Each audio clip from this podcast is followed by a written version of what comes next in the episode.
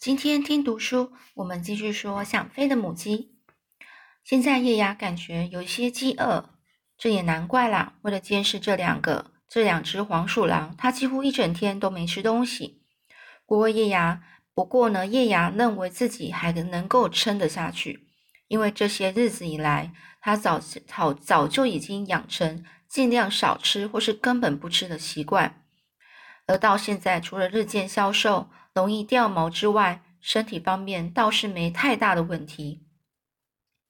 而这时候雪下得越来越大了，由于洞口呢开始积雪，叶芽已经无法看到外面的情形，不过还是可以清楚听到洞外传来的声音。叶芽不禁想起流浪鸭彻夜未眠，在黑暗中高声呐喊，又手足无足手无足蹈的模样。可见当时，这是那时候的流浪鸭为了保护蛋，几乎是想尽了所有的办法。叶芽推开洞口的积雪，迈步走出去。他跟自己说：“我是妈妈，绝不能眼睁睁的看着我的小绿儿被猎走。”这时正好看到绿头鸭群开始飞回来。看来他们今天晚上也要在芦苇丛中过夜了。那么，为了躲避风雪，这些绿头鸭群啊，势必会走进茂密的芦苇丛中。可是，黄鼠狼们早就埋伏在那里，正在等他们。绿头鸭群正要在灰蒙蒙的天空盘旋一圈之后，就会降落在今晚的栖息地。时间已经刻不容缓，刻不容缓的意思说。时时刻刻，整整个时间呢，没办法停下来或是缓下来，一定要马上做决定。叶芽立刻呢就加快脚步，奋力朝山坡下跑去。这时候，突然一阵风雪迎面袭来，叶芽只好闭上双眼睛。当他好不容易睁开眼睛时，却突然发现小绿人竟然站在面前。叶芽实在太高兴了。孩子啊！立刻张开翅膀，将小绿儿拥入怀中。小绿儿显得既疲惫又伤心，但它的翅膀却变得更加强而有力，看起来颇有呼唤、呼风唤雨的架势。呼风唤雨的架势就是它很厉害，变得很行了。就在这时候，从芦苇丛中突然传来阵阵骚骚骚乱声音，接着就看到绿头鸭群全部都飞到。半空中，小绿儿大吃一惊，连忙走到山坡边查看。啊，开始猎杀了！这黑暗中传来急促的惨叫声，而叶芽和小绿儿却只能默默的听着。看来黄鼠狼今晚总算可以填饱肚子了。那些可怜的鸭子，等于是牺牲了自己的性命，为小为其他的绿头鸭换来一时的平静。叶芽只想感谢上天。又让小绿儿逃过一劫。妈，我想回来跟你住，我受不了了。小绿儿走过来，把头靠在叶芽身上。跟我年龄相反的鸭子几乎都睡在大人中间，可是我却要睡在比哨兵更外面的地方。还有，大家一起飞行时，我也不知道自己的位置到底在哪里。如果我飞在大人旁边，他们就会骂我没礼貌；飞在后面，又会嘲笑我。叶雅呢，以疼惜的心情，静静的听着小绿儿的抱怨。我不管去哪里，永远都是一个人。我为什么要过这样的日子呢？不过现在我也不想再强求什么了，因为我终于发现，只有跟妈妈住在一起时才最幸福，所以我要搬回来住。只见小绿儿一脸憔悴的模样，可想可想而知啊，这段时间她过得非常痛苦。不过当叶芽看到小绿儿，那对强而有力的翅膀时，却又觉得它已经颇有野鸭的味道。因此，就算小绿儿像个孩子，气鼓鼓的发着牢骚，叶芽也没有阻止他，只是静静的听着。随后，小绿儿呢拖着长长的绳子，呃，先率先的走入石洞里面。叶芽看着留着雪地上的脚印和绳子的拖痕，想到小绿儿所受到的折磨，真是心痛不已。叶雅只好对蜷缩成一团的小绿儿说：“好好睡吧。”由于积雪将洞口堵住了，石洞中变得十分温暖，小绿儿很快就进入梦乡，但叶雅却久久难以成眠，因为她下定决心，今晚一定要将小绿儿脚上的绳子咬断。经过一整夜不断的啄咬，到了清晨时分，叶雅的机会已经痛得十分知失去知觉，完全无法张开，甚至连头也开始晕眩起来。不过那条绳子总算被咬得破破烂烂的，似乎随时都会断掉。小绿儿从睡梦中醒来，看到眼前这一幕，突然之间感动的热泪盈眶。热泪盈眶就是非常感动，在那边哭。于是呢，小绿儿呢咬住绳子，靠近脚边的一端，而叶芽则咬着另一端，母子俩同时用力往前往后拉，往力往后拉，然后绳子终于断了。不过因为叶芽没办法解开绳结，小月儿脚上还留着有如脚镣般的绳圈。但索性不至于太难看。叶芽精疲力尽的瘫软在地上，只觉得全身酸痛，根本无法站起来。小绿儿默默的坐站在一旁守护守候了一阵子，随即推开积雪走出洞外。叶芽累得只能在一边看着小绿儿展开翅膀的身影，一边沉沉睡去。也不知过了多久，叶芽在睡梦中被小绿儿摇醒了。妈，你醒醒啊！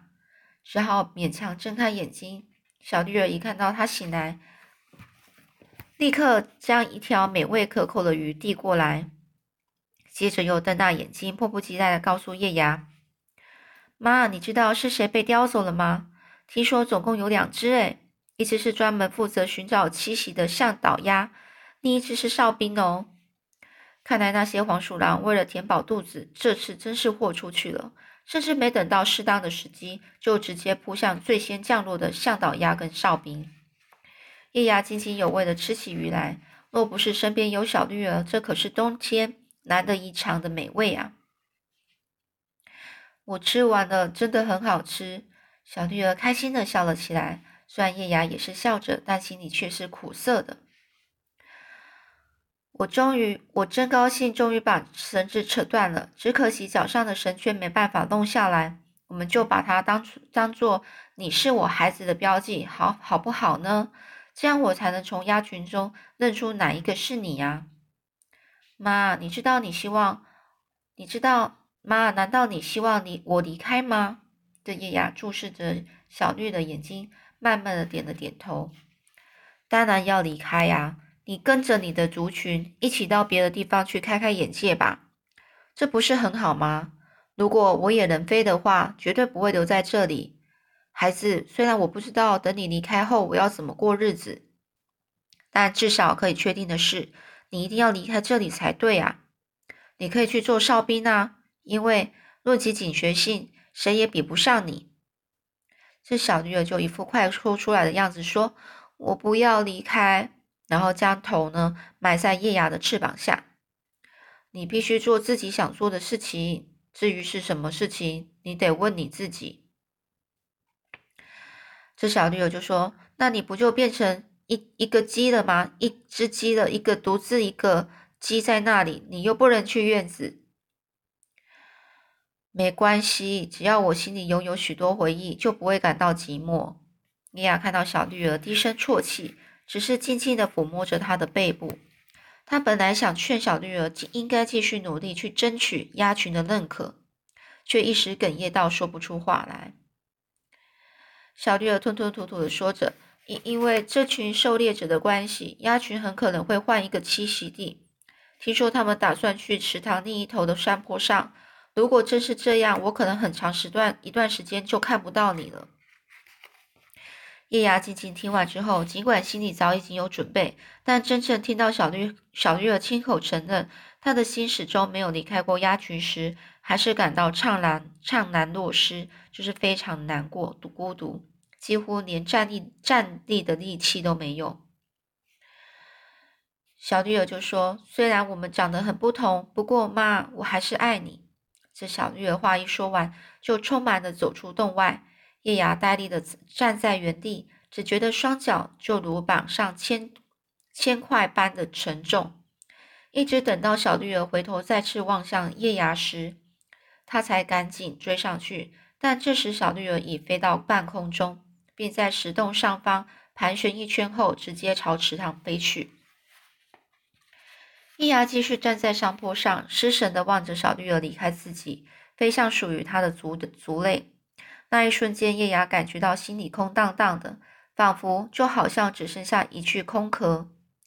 随着冬天的脚步逐渐远离，只剩下壁印处仍的残留尚未融化的积雪，而在晒得到太阳的地方，已看见那些九层塔或是另外一个植物开始冒出嫩芽来了。虽然这些嫩芽吃的进嘴里还带有些许的冰凉，但因为很久没尝到野菜，叶芽只觉得吃起来格外的清爽可口。一整个冬天，叶芽不停的独自流浪。由于田野间已经没有猎物，黄鼠狼也变得更加穷凶恶极。穷凶恶极就是非常的凶猛，因此叶芽只好在芦苇丛、石洞跟枯倒的树下、腐朽的渡船下。或是田间干草堆等地方，小心翼翼的不断迁徙，以免不以免不小心遇上黄鼠狼。其中最舒服的舒适的藏身处呢，应该是食物丰富的干草堆。但是因为田鼠和跳蚤实在太多了，总是无法长时间躲在那里。其实黄鼠狼的处处境呢，也好不到哪里去。他也同样过着四处流浪的生活。自从养鸡场找来了一只斗牛犬看守后，黄鼠狼们就经常饿肚子。其他黄鼠狼看到业务逐渐减少，一个个先后离去，但独眼龙却留下来，因为他知道绿头鸭群虽然失去了向导鸭跟哨兵，还是偶尔会回到芦苇群过夜。这对在冰天雪地中到处寻找。猎物的黄鼠狼来说，可是绝对绝不能错过的丰盛大餐。黄鼠狼的主要目标还是放在小绿儿身上。不过话说回来，若不先解决小绿儿，他现在根本无法猎捕到任何一只鸭子，因为小绿儿每晚都在守护着绿头鸭群。小绿儿已成为名副其实的哨兵。如今，它不但拥有高亢的嗓音、闪闪闪的发亮的翅膀，而且当它挥动翅膀时，更是显得强而有力，虎虎生风。因此，在绿头鸭群中，再也没有任何一只鸭子敢对它冷眼相待。冷眼相待就是用非常冷漠的的的态度去对待它。每当绿头鸭群没有回到芦苇丛时，黄鼠狼就会全力追寻叶芽的行踪，纵使它全身羽毛已经掉得七零八落，身体也骨瘦如柴，但在田野间已经无其他的猎物情情况之下，也只能抓它来果腹。不过说也奇怪，叶芽总是能够从黄鼠狼的手中顺利的逃脱，大概是因为黄鼠狼的动作不再像以前那么敏捷，身体也变得有些迟缓。软风吹起，池塘的结冰逐渐融化，绿头鸭群也开始在水中兴高采烈地游来游去。叶芽为了近看，近看看小绿，近看小绿儿正沿着池塘边慢慢走着。好久没见的家鸭群也终于出现在池塘边。由于整个冬天都没机会游泳，家鸭们一看到水就立刻争先恐后的跳入池中。鸭老大发现叶芽后，非常客气的向他打了招呼。在外面过冬，吃了不少苦头吧？看你都瘦成这样了。叶芽只是静静的笑着，心里却一点都不羡慕这群住在木寮内、木寮内被养着白白胖胖的家鸭们。鸭老大和和颜悦色的继续说：“不过精神倒看起来不错。我的意思是说，虽然外表看不上好看。”但是，嗯，这鸭老大耸了耸翅膀，似乎不知道该说些什么才好。总觉得跟木鸟你那只母鸡不太一样，你似乎变得更有信心、更优雅。真奇怪，明明全身的羽毛几乎都快掉光了，为什么会给我这种感觉呢？这叶芽认为这是赞美自己的话。鸭老大整理好羽毛，正准备入水时，突然又转身问他。那孩子呢？怎么没看到了？难道原来他是在问小绿儿是否遭到毒手？叶芽指了指正在展翅飞翔的小绿儿，只见鸭老大一脸惊讶的眯起眼睛，抬头盯着小绿儿看了半天，随即又朝着叶芽微笑，表示心中的敬意。叶芽带着得意的心情，慢慢沿着池塘边一路走去，不知不觉已走出芦苇丛。然后就在他经过一棵矮小的柳树时，突然从草堆中传来奇怪的声音。叶芽侧倾听了一会儿，这下听得更清楚了，那是小动物所发出的微弱又急促的哭闹声。叶芽把头伸进草堆中，却发现里面一头漆黑，根本看不见任何东西。一直到眼睛逐渐习惯黑暗后，才看清原来有个隐秘的洞穴，而且即使在黑暗中，仍然可以清楚的看见洞里有几只非常幼小、连眼睛都还没睁开的小动物，正挤在一起，不停的蠕动着。这是什么动物？究竟是谁的孩子？叶芽突然开始紧张起来，因为那些小东西都有四只脚。叶芽唯恐被他们的妈妈误会而陷入危险，赶紧离开了那里。不过他心里却十分纳闷：为什么把还没有睁眼的孩子单独留在洞里呢？照这样下去，他们会不会死掉呢？因为叶芽非常清楚，那么小的孩子若没有妈妈照顾，根本就活不下去。为了要看看到底是谁会走进那隐秘的洞穴，叶芽费力的爬到山坡上，耐心的等待着。但是随着时间一分一秒过去，却没有任何动物靠近那里。而且一直到晚上，家鸭们纷纷离开池塘，绿头鸭群也同时飞向天空，仍然没看见那些孩子的妈妈回来。叶芽实在是放心不下那些小东西，莫非他的妈妈已经死掉了？如果真是这样，是否需要人去照顾他们呢？随后，直到远处传来绿头鸭群飞飞越山坡又重新回来的声音，叶芽才回过神来。唉，很久没看见它们飞这么近了。叶芽为了想看小绿儿一眼，从山坡上朝芦苇丛外望去，却突然发现黄鼠狼已经早一步躲在那里，就像那天他们猎杀向导鸭和哨兵时一样，不露痕迹的藏身在芦苇丛中。叶芽立刻紧张起来。因为最先降落的通常是向导鸭或哨兵，那么小绿儿不就首当其冲了吗？已经很久没看到那家伙了，万一他这段时间都没吃东西的话，待会很快很可能就会凶性大发。这时啊，绿头鸭群呢已经在池塘上方盘盘旋，没时间耽搁了。叶芽拍动翅膀，急忙向山坡下冲去。那一瞬间，他真希望自己也会飞行啊！就不必像现在这样，只能靠着一双短腿，踏着小碎步拼命奔奔跑过去。只要直接飞过去就行了。唉，这对毫无用处的翅膀啊！叶芽呢，一不留神从山坡上走滚了下来，然后大喊着：“你这可恶的家伙！”虽然身体被干草和树木严重割伤，却完全感觉到不动，不感觉不到疼痛。他心里唯一的念头就是，必须在小绿儿降落前尽快赶到芦苇丛中。那后来故事又是怎么样呢？我们下次再说喽。